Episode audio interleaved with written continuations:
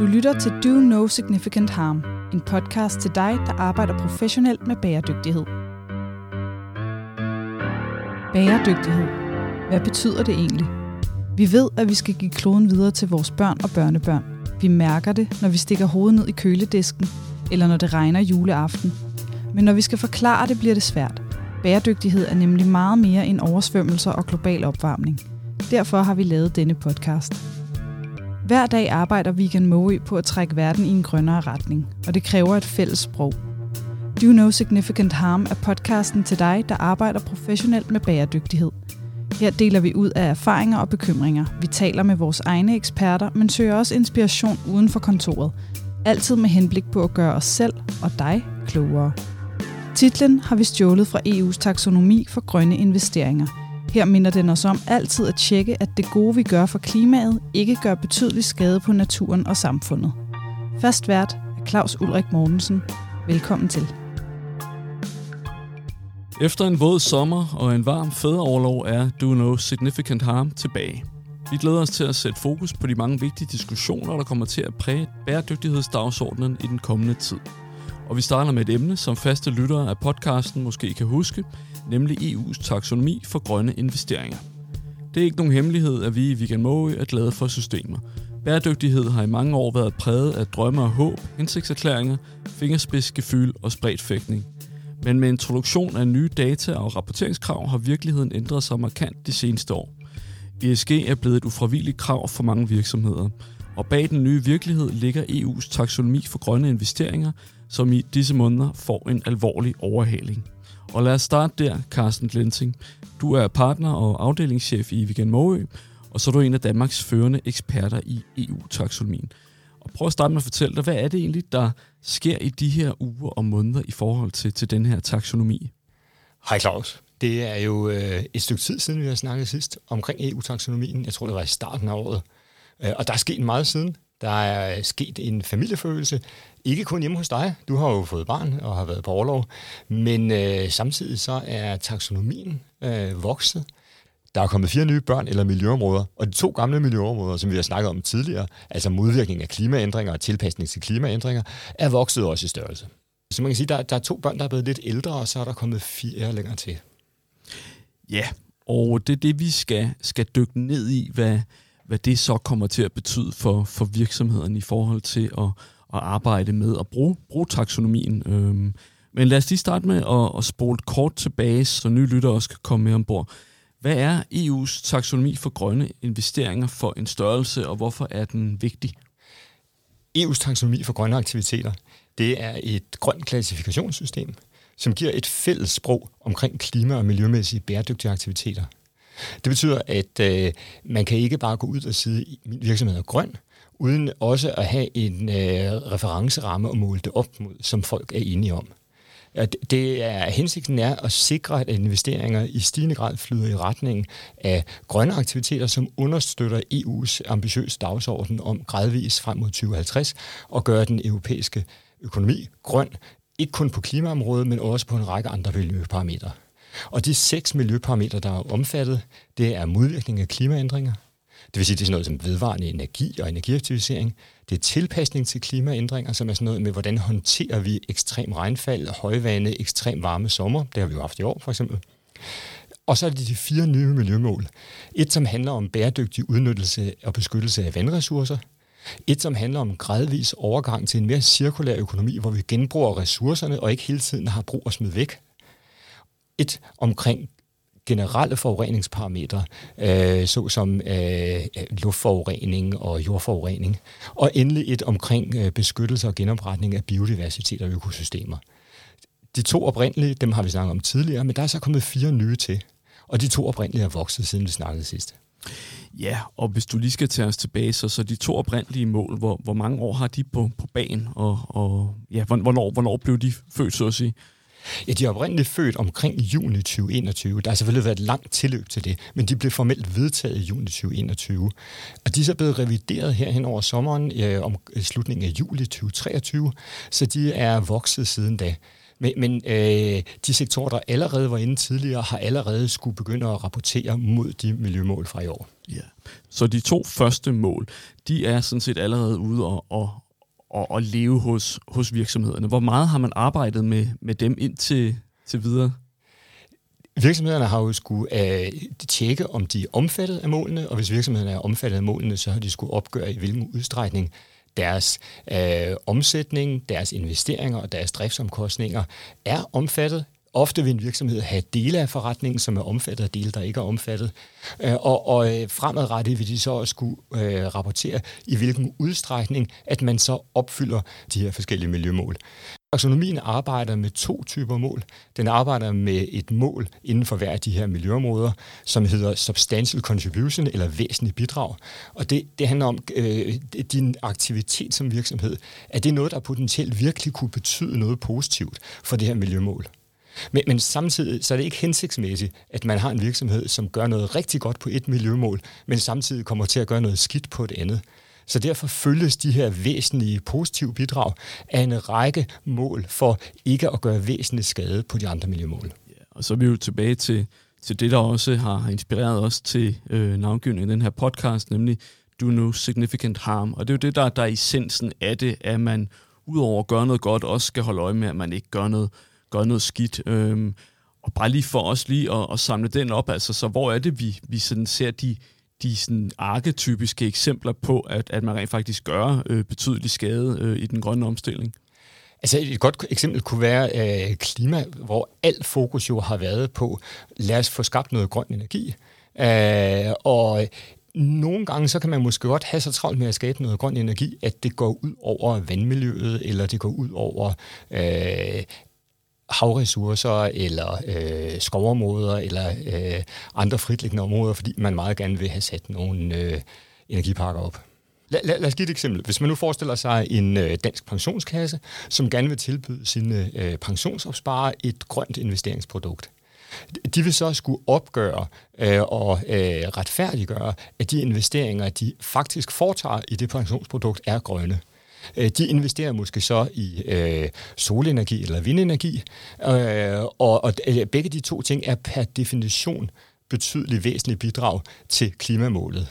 Men fremadrettet vil der så være nogle veldefinerede krav om, at det er fint, men samtidig skal I lige være opmærksom på, at I ikke kommer til at forurene havmiljøet, at I ikke kommer til at påvirke biodiversitet, og at I tænker genanvendelighed og cirkulær økonomi for de enkelte komponenter, der går ind i de her.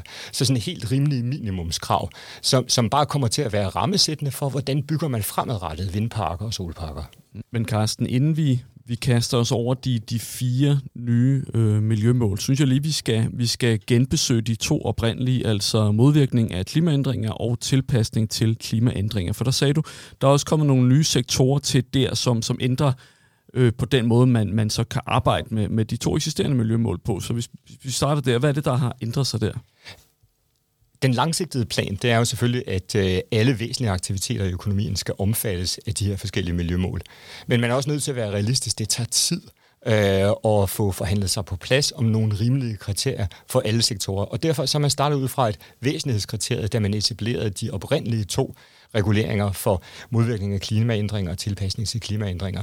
Og der tog man de virkelig energitunge sektorer ind. Det er det, der for alvor betyder noget. Så den tunge industri, energisektoren, bygge- og anlægsvirksomhed og fast ejendom, forsyningssektoren og en del af transportsektoren. Og intentionen har hele tiden været, at det skulle gradvist vokse, og det er så det, der er sket her i sommer. Her i sommer er der kommet en række nye sektorer med under modvirkning af klimaændringer. Der er en meget større del af transportsektoren, der har kommet med nu, altså f.eks. fremstilling af biler og jernbanematerialer og fly og luftfartstrafik og sådan noget med udstyr, som gør det muligt at elektrificere et land, altså udrulning af elnettet. Og på klimatilpasningssiden, der er sådan noget som afsaltningsanlæg til produktion af drikkevand kommet ind, men også noget som beredskabstjenester, altså dem, der kommer og hjælper jer, når jeres kælder oversvømmer, fordi det vælter ned med vand. Mm. Og vi er jo vant til, når vi taler i ESG-sprog, der er vi jo vant til, at virksomhederne bliver omfattet afhængig af størrelse, så hvor man starter med de store virksomheder, med de børsnoterede, og så over de kommende år, så bevæger vi os nedad i størrelse i forhold til, og så til sidst forestiller vi os, at alle virksomheder på et eller andet tidspunkt, enten direkte eller indirekte, vil blive påvirket af ESG-rapporteringskravene. Hvordan forholder det sig med EU's taksonomi i forhold til grønne investeringer / aktiviteter? Og det er præcis det samme. Altså, taksonomien er nu blevet fuldstændig indarbejdet i det nye direktiv omkring virksomhedernes bæredygtighed, Corporate Sustainability Reporting Directive. Og det betyder, at hvis man skal rapportere under det, skal man også rapportere omkring EU-taksonomien. Og det er de samme klassifikationer, der gælder. Og det betyder også, at rapportering omkring taksonomien fremadrettet kommer til at blive en integreret del af bæredygtighedsrapporteringen, som under CSRD nu bliver en del af den almindelige ledelsesberetning og af den almindelige regnskabsaflæggelse. Mm. Ja, så vi kan i virkeligheden tale om, at taksonomien ligger under ESG. Fuldstændig rigtigt. Den kom før, men den ligger nu under.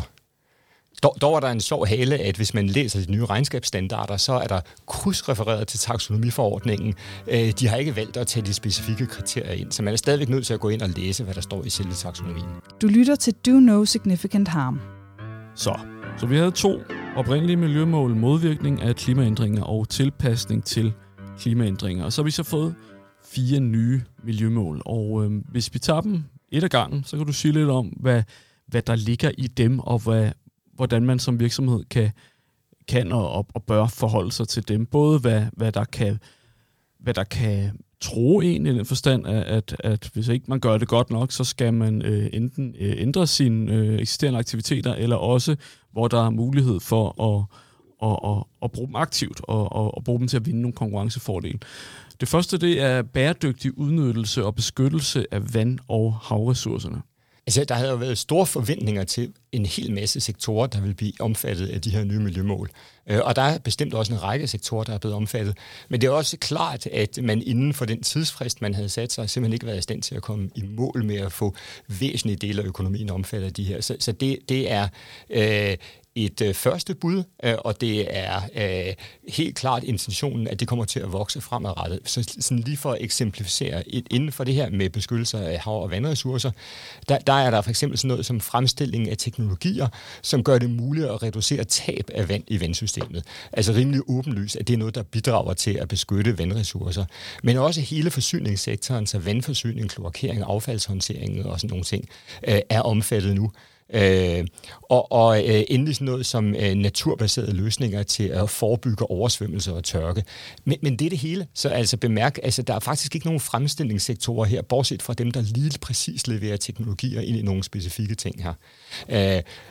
Intentionen er, at det skal vokse, men lige præcis for det her miljømål er der faktisk ikke nogen nye sektorer, vi forventer kommer ind på kort sigt. Det er der til gengæld på nogle af de andre områder. Hvis vi lige bliver ved bæredygtig udnyttelse og beskyttelse af vand- og havressourcer, hvis du så er, lad os sige, du fremstiller pumper, eller du fremstiller komponenter til rensningsanlæg. Hvad er det så konkret, du kan bruge taksonomien? Ja, men hvis du fremstiller komponenter til rensningsanlæg eller vandforsyning, så er du enten direkte omfattet, eller også er du en enabling-aktivitet, som gør det muligt for forsyningsselskaber at leve op til taksonomien. Det betyder, at du har per definition et vigtigt bidrag til den grønne omstilling, men så skal du også forvente, at du vil blive mødt med et krav om, at ud over at levere dine pumper, så skal du altså sørge for, at dine pumper er produceret på en gennemtænkt måde, så de har en rimelig holdbarhed, men også, at de har tænkt over, hvordan kan man genanvende komponenter, hvordan kan man i den udstrækning, det er muligt, source nogle ting, som ikke er primære råmaterialer. Så der helt klart vil komme nogle cirkularitetsbetragtninger ind, og der vil blive stillet nogle krav til livscyklusvurdering af dine produkter. Og hvordan skal man som virksomhed så konkret forholde sig til det at blive omfattet af under et nyt miljømål? Altså, step 1 er at finde ud af, er jeg omfattet? Ja. Eller leverer jeg primært til nogle kunder, som er opfattet, og derfor vil have et ønske om, at jeg skal understøtte deres compliance. Hvis man er omfattet direkte, så skal man jo regne med, at det betyder, at man enten allerede i dag eller på sigt skal rapportere. Og den rapporteringsforpligtelse, det handler om, at man skal være i stand til at oplyse, hvilken del af min omsætning, hvilken del af mine investeringer, og hvilken andel af mine driftsomkostninger omfattet af taksonomien, men året efter også, hvor meget er jeg så i øvrigt i overensstemmelse med tilpasset til taksonomiens krav. Og endelig så skal der så laves en plan for, hvordan vi gradvis opnår en højere grad af tilpasning over de næste 10 år. Godt. Så det næste punkt, omstilling til en cirkulær økonomi. Hvad kommer det til at have af betydning for virksomhederne? Altså jeg tror, det bliver helt centralt. Cirkulær økonomi handler om, hvordan får vi en bedre anvendelse af ressourcerne, sådan så vi ikke har en brug- og smid-væk-økonomi, hverken som forbrugere eller som virksomheder. Og i udgangspunktet er der en række, men ikke så mange brancher, som er blevet omfattet i første omgang. De ting, der er omfattet, det er sådan noget som fremstilling af plast, emballagevarer og fremstilling af elektronisk udstyr. Hele bygge- og anlægssektoren er omfattet. Men så er der en række tjenester, der er omfattet. Altså tjenester, der bidrager til, at man kan få en mere cirkulær tilgang til økonomien. Og det er generelt cirkulære forretningsmodeller. Så for eksempel sådan noget som reparation og renovering og ombygning er omfattet. Salg af reservedele til for eksempel elektronisk udstyr er omfattet, så man ikke smider det væk. Det, at man tager anvendte ting og genanvender det, både produkter og produktkomponenter, og også noget som at skabe en markedsplads for handel med brugte varer til genbrug. Og meget vigtigt, en stor gruppe af typer af forretningsmodeller, og i mange brancher, som hedder product as a service, altså at man i stedet for, at den enkelte forbruger eller enkelte virksomheder skal eje det produkt eller den maskine, de skal bruge, så kan man få det leveret på en leasing- eller lejebasis, hvor der er en, der er villig til at tage det tilbage og genanvende det efterfølgende. Så den form for cirkulære brugsmodeller er omfattet af det her, og bliver virkelig interessant også for en række danske virksomheder. Og så kan man stille sig selv spørgsmålet, jamen, men hvad med alle de der vigtige sektorer, vi ellers hører om? Møbelindustrien og tøjindustrien og fodtøj og lædervarer og fødevarer og drikkevarer. Hvor er de henne? Og det var faktisk intentionen, at de skulle alle sammen være omfattet. Men det har simpelthen været for svært at blive enige om kriterierne til, at man kunne nå det til den her deadline. Så de er stadigvæk i proces, og vi regner med, at de bliver omfattet i den første revision, der kommer af det her. De virksomheder, vi taler om nu, møbelvirksomheder, fødevareproducenter osv., de er omfattet af ESG-kravene, hvis de har den rette størrelse. Det vil sige, så er der er de jo tvunget til at forholde sig til nogle af de spørgsmål her allerede. Så hvilken forskel gør det så for dem, at de ikke er omfattet af den udvidede taksonomi? Altså på nuværende tidspunkt er de ikke omfattet, hvis de bare producerer møbler. Men hvis de producerer møbler og faktisk leverer dem på en cirkulær forretningsmodel, så er de allerede omfattet. Fordi det specifikt under den cirkulære økonomiregulering, der er indeholdt, hvis du giver kunderne adgang til et produkt på en måde, hvor du beholder ejerskabet, og du måske også servicerer det, og du er villig til at tage det tilbage bagefter, så det er en cirkulær forretningsmodel, så er du allerede omfattet i dag. Og så bør du tænke over, hvordan bliver jeg compliant med taksonomien. Det betyder selvfølgelig også noget konkurrencemæssigt. Det er en meget, meget bred gruppe af virksomheder, det her. Det handler om ting som tekstilproduktion, beklædning, møbler, vaskerier, en række byggematerialer, maskiner til forarbejdning af en række forskellige ting i forskellige industrier. Så det er en ret stor klasse af virksomheder, som hvis de har en cirkulær forretningsmodel, faktisk har mulighed for allerede nu at leve op til taksonomien. Og mange af de virksomheder er måske nogen, som allerede i dag eksperimenterer med cirkulære forretningsmodeller, så det er måske sådan en voksende niche i deres forretning, men hovedparten af forretningen er stadigvæk en mere traditionel markedsmodel. Men det her, det betyder også, at der er sådan en meget god referenceramme, hvor man kan se, jamen, hvad skal man forvente, at jeg selv og mine konkurrenter i fremtiden skal stå på mål for, hvis jeg gerne vil kunne markedsføre min cirkulære forretningsmodel som rigtig cirkulær. Så dermed giver det sådan også en strategisk input til virksomhederne til, jamen, hvordan kan jeg pivotere og udvikle min forretningsmodel mod noget mere bæredygtigt. Mm. Ja, kan du prøve at sige lidt omkring, hvordan man som virksomhed så konkret kan tilgå det spørgsmål, eksempelvis med afsæt i det her mål omkring cirkulær økonomi?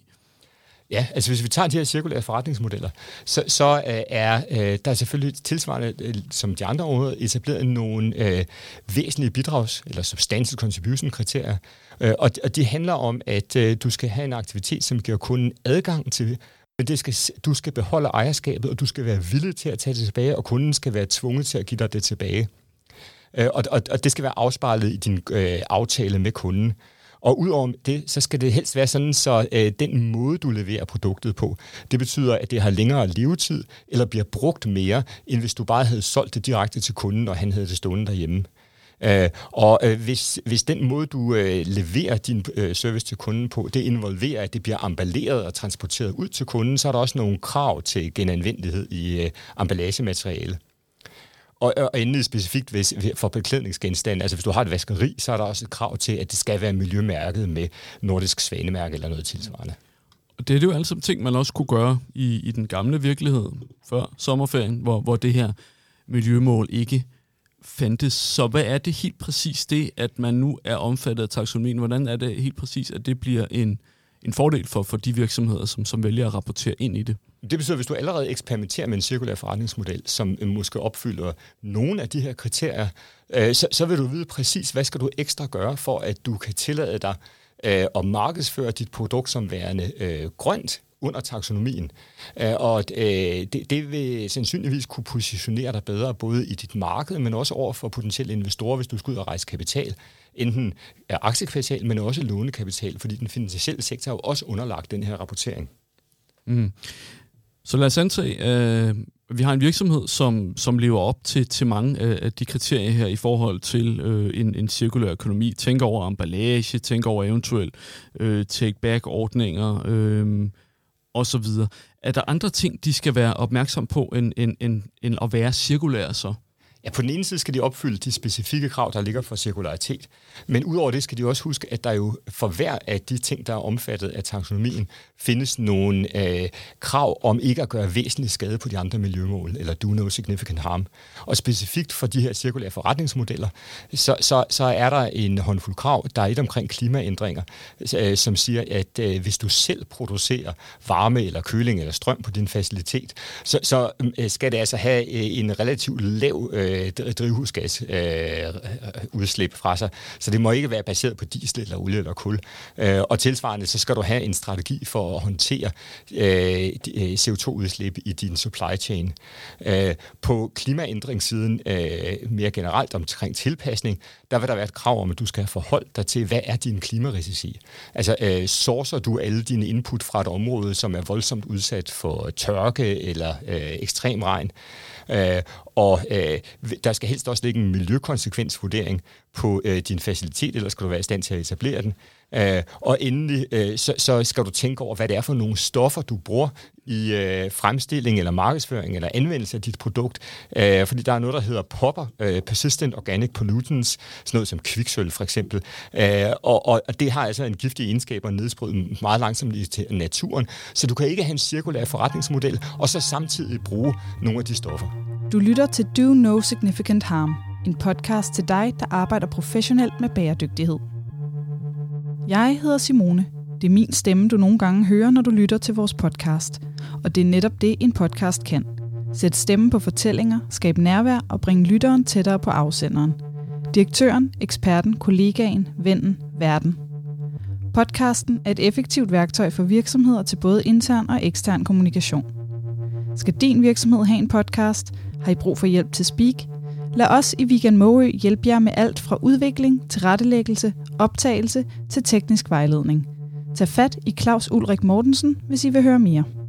Jeg står og tænker, at det kan være meget, tror jeg, at fordøje nogle af alle de her ord og terminologier med ørerne, og der kommer også til at linke til steder, hvor man kan få et relativt nemt overblik over de ting, vi taler om her, så man lige kan læse op på det efterfølgende, hvis man sidder og har brug for at kunne gå helt specifikt ned i det her. Men så overordnet handler det jo om, at, som vi har talt om flere gange nu, at vi skal have et helhedsbillede på bæredygtighed. Ikke? Tidligere har vi talt enormt meget om klima og CO2-gasser, og vi skal udvide vores bæredygtighedsbegreb. Det er jo det, som taksonomien skal hjælpe os med, og så samtidig med den fortæller os, at selvom vi gør noget godt, og nu er der flere virksomheder, der kan komme under betragtning for, eller blive belønnet for det gode, de gør, men man skal stadig være opmærksom på, at man så ikke samtidig gør noget skidt nogle andre steder.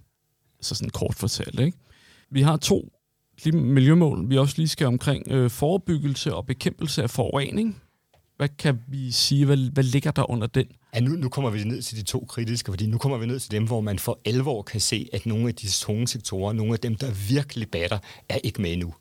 Altså forebygning af forurening, der har de ikke været i stand til på nuværende tidspunkt at komme længere end til, at det er forsyningssektoren, så vandforsyning, kloakering, affaldshåndtering, og så en enkelt fremstillingssektor, nemlig lægemiddelsektoren.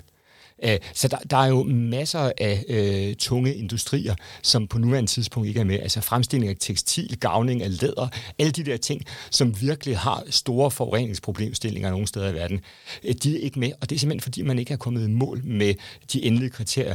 De er på listen, og intentionen er, at de skal ind hurtigst muligt, men det nåede de altså ikke til juli i år.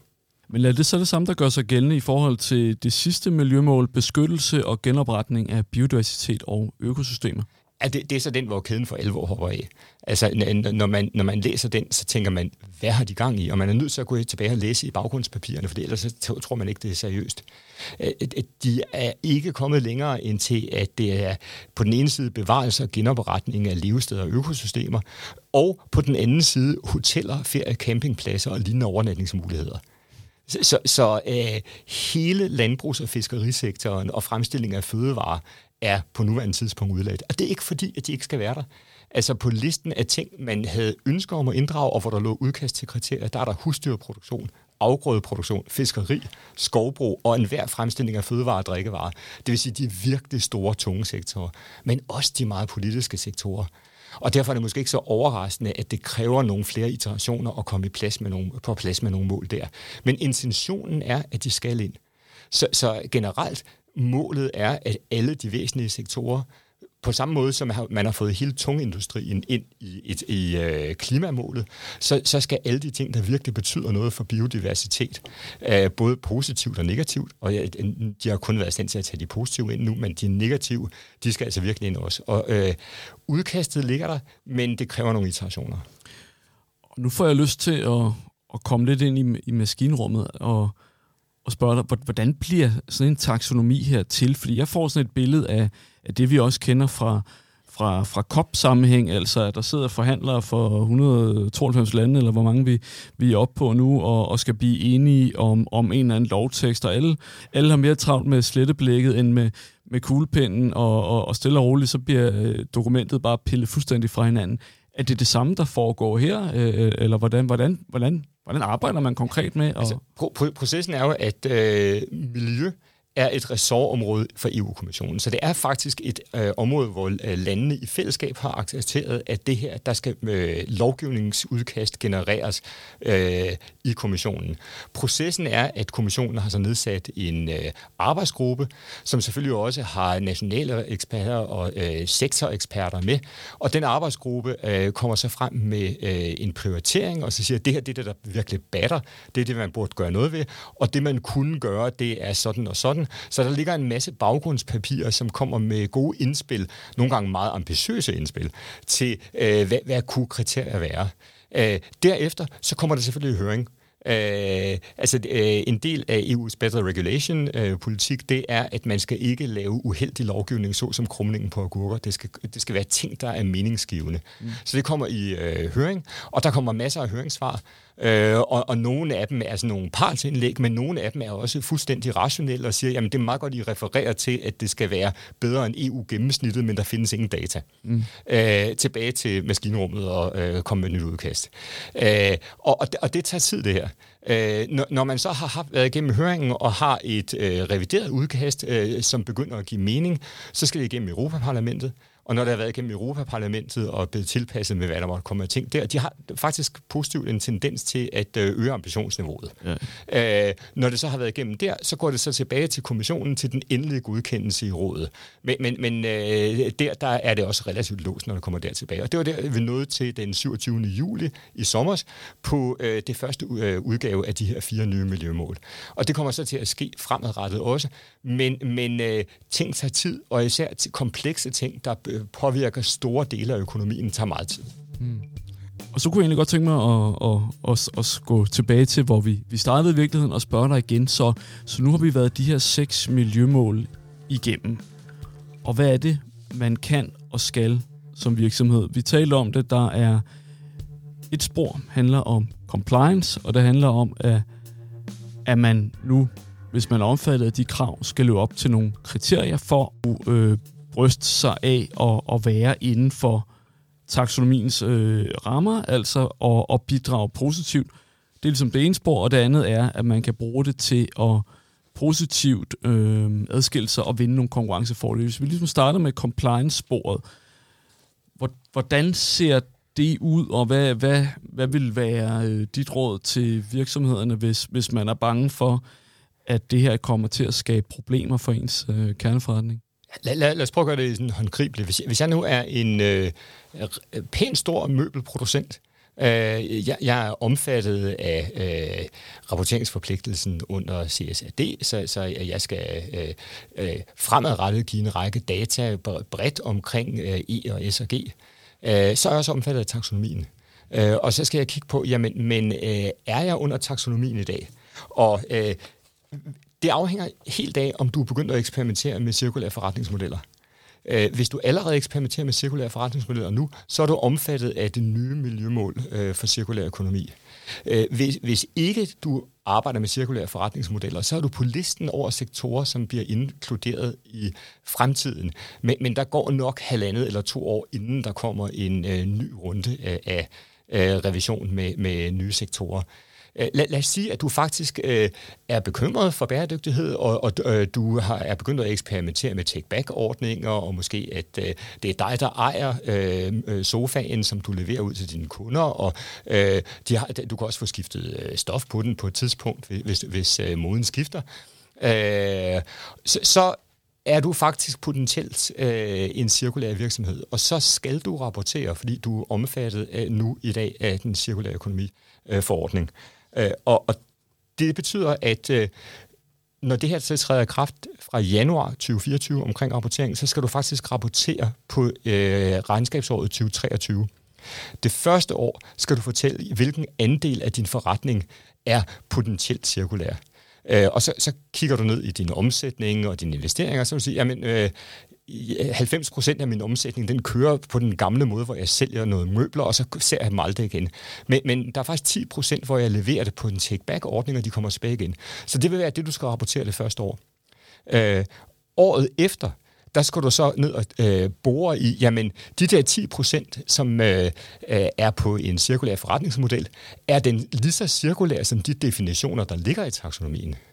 Og lever jeg så i øvrigt op til de her krav om ikke at gøre skade på andre miljømål. Så det vil sige, at fra 2025 vil du skulle rapportere på, i hvilken udstrækning de 10%, eller de måske vokset til 20% af det små, hvor stor en andel af dem lever så faktisk op til målene.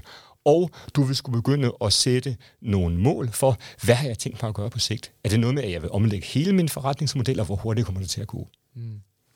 Og jeg ved, det har vi talt om inden, også vi gik i gang i dag her, at vi håber snart at kunne præsentere en konkret case på en virksomhed, som vi har hjulpet med noget af det her. Der er lige nogle aftaler, der skal på plads først, men fordi det er jo det, man har brug for, tænker jeg også, altså, og som kan være med til at gøre det mere håndgribeligt. Det her med, hvordan kommer man helt præcis omkring det. Men det her, det var sådan ligesom ud fra sådan compliance-tankegangen. Hvis man så tænker, at den her taksonomi er dumpet ned, og i stedet for, det er en sur opgave, så kunne man faktisk godt tænke sig, at det var sådan en slags manna fra himlen, som man kunne bruge til at løfte og fremme ens virksomhed. Hvad er det så, man skal tænke ind i nu her, og hvordan er det, man kan bruge det her aktivt i ens forretningsudvikling og markedsføring? Ja, jeg tror, der er to helt centrale områder. Den ene, det er adgang til markedet, og den anden, det er adgang til kapital. Og så tager dem en af gangen, så hvis du er i overensstemmelse med taksonomien, så er du sådan ligesom certificerbar bæredygtig. Og så kan du tillade dig at markedsføre dine produkter på den baggrund. Og vi skal forvente, at der fremadrettet i langt højere grad vil være bæredygtighedskrav i indkøbspolitikker. Så når det offentlige køber ind, når pensionskassefinansierede aktiviteter køber ind, men også når den almindelige virksomhed, eller hotel, eller restaurant, eller andet, køber ind, så vil pris og kvalitet isoleret set ikke være de eneste parametre. Der vil også være bredere bæredygtighedskriterier. Og det vil så stille dig bedre dine konkurrenter, og der er klart, der er en first mover advantage. Så hvis du allerede eksperimenterer med, eller planlægger at eksperimentere med en cirkulær forretningsmodel, så giver det mening at tænke i, hvad skal der til, for at jeg rent faktisk kunne blive compliant? Er det nogle lavt hængende frugter, eller er det noget, som er næsten uladet sig gøre lidt? Det var markedssiden. Men så er der også adgangen til kapital. Hvis man nu er en virksomhed i vækst, så har man typisk brug for kapital. Man har brug for noget egenkapital, måske fra en børsintroduktion, eller fra en pensionskasse, eller en anden investor. Og man har måske brug for noget lånekapital. Og den finansielle sektor, det gælder banker, det gælder pensionskasser, det gælder forsikringsselskaber, er alle sammen underlagt den her taksonomi, og skal gradvist også få indsamlet og rapporteret informationer omkring grønheden eller taksonomioverholdelsesgraden i deres udlån for bankernes vedkommende og i deres investeringer for pensionskasser og andre investorers vedkommende. Deres rapportering er meget aggregeret af sådan et green asset ratio, som siger, hvor stor en procentdel af mine investeringer er certificerbart grønne. Det betyder også, at en række af de her institutioner, de vil i fremtiden ønske at have en højere andel af grønne udlån og grønne investeringer. Og det betyder også, at hvis du er grøn, så i hvert fald i en overgangsfase, hvor der ikke er så mange grønne virksomheder, så burde det give dig en fordelagtig adgang til kapital. I det øjeblik, alle er grønne, så er man ligesom lige igen. Men jeg tror, der vil være på den ene side det, der hedder en green premium, at du får gode vilkår, hvis du er certificerbart grøn, og de kan bruge dig i deres rapportering. Og hvis du er helt håbløs, så tror jeg, du skal forvente, at der kommer en brown discount. Altså, at det kan blive rigtig svært at få adgang til kapital på sigt.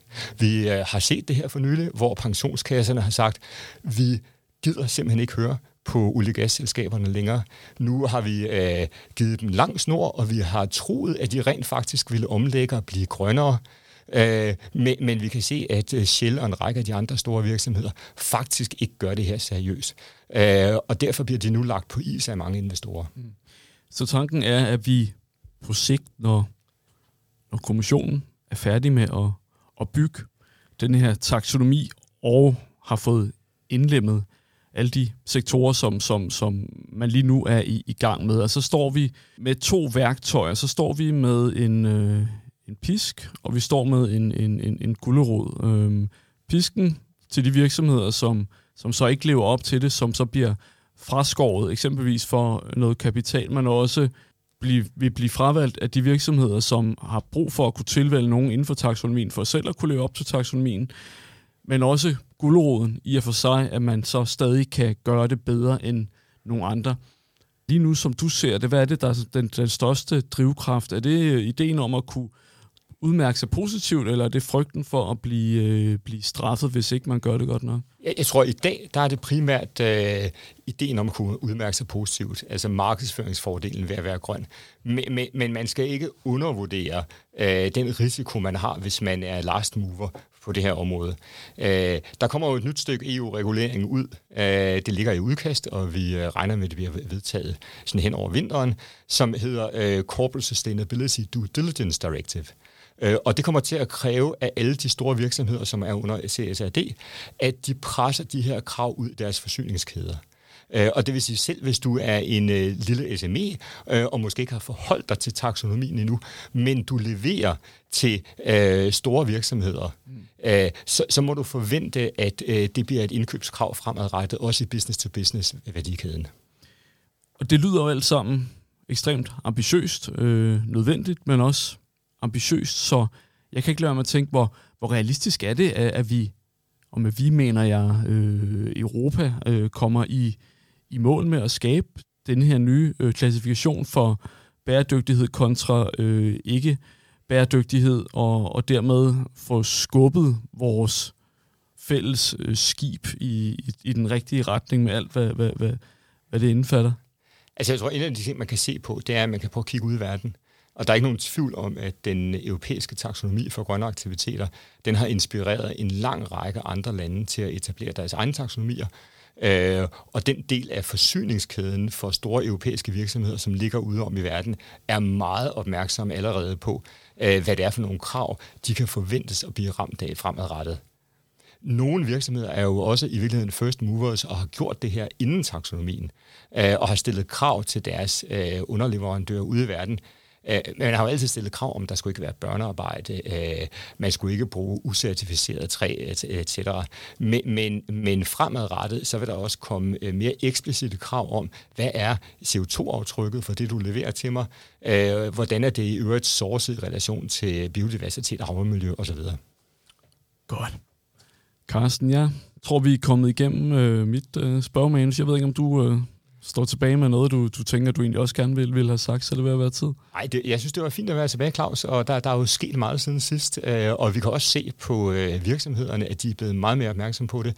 De er primært blevet opmærksomme på klimamålet, fordi klimamålet er det, en række af dem allerede er ramt af rapporteringsmæssigt. De 4 nye miljømål, de er ved at blive oversat til det nationale sprog, og bliver publiceret i EU-tiderne. Planen var faktisk ultimo september, jeg har ikke set dem endnu, men det betyder også, at på et eller andet tidspunkt i meget nær fremtid, så rammer det lige pludselig i avisoverskrifterne. Så jeg er sikker på, at du hen over vinteren vil høre meget mere omkring det her i medierne. Det vil jeg se frem til. Tak fordi du var med i dag, Carsten. Selv tak. Og tak til dig, der lyttede med. Og når du kigger inde på vores feed, så vil du se, at der også ligger 4 nye udsendelser, som ser en lille smule anderledes ud end de andre.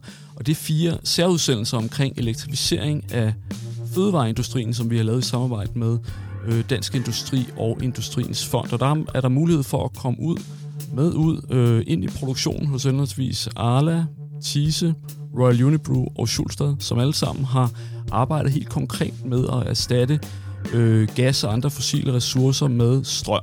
Og der kan man blive meget klogere på, hvordan det helt præcis foregår ved at lytte til dem. Så det håber jeg, at I giver et lyt, og så lyttes vi snart ved igen. Du har lyttet til Do No Significant Harm, en podcast til dig, der arbejder professionelt med bæredygtighed. Podcasten er produceret af Viegand Maagøe.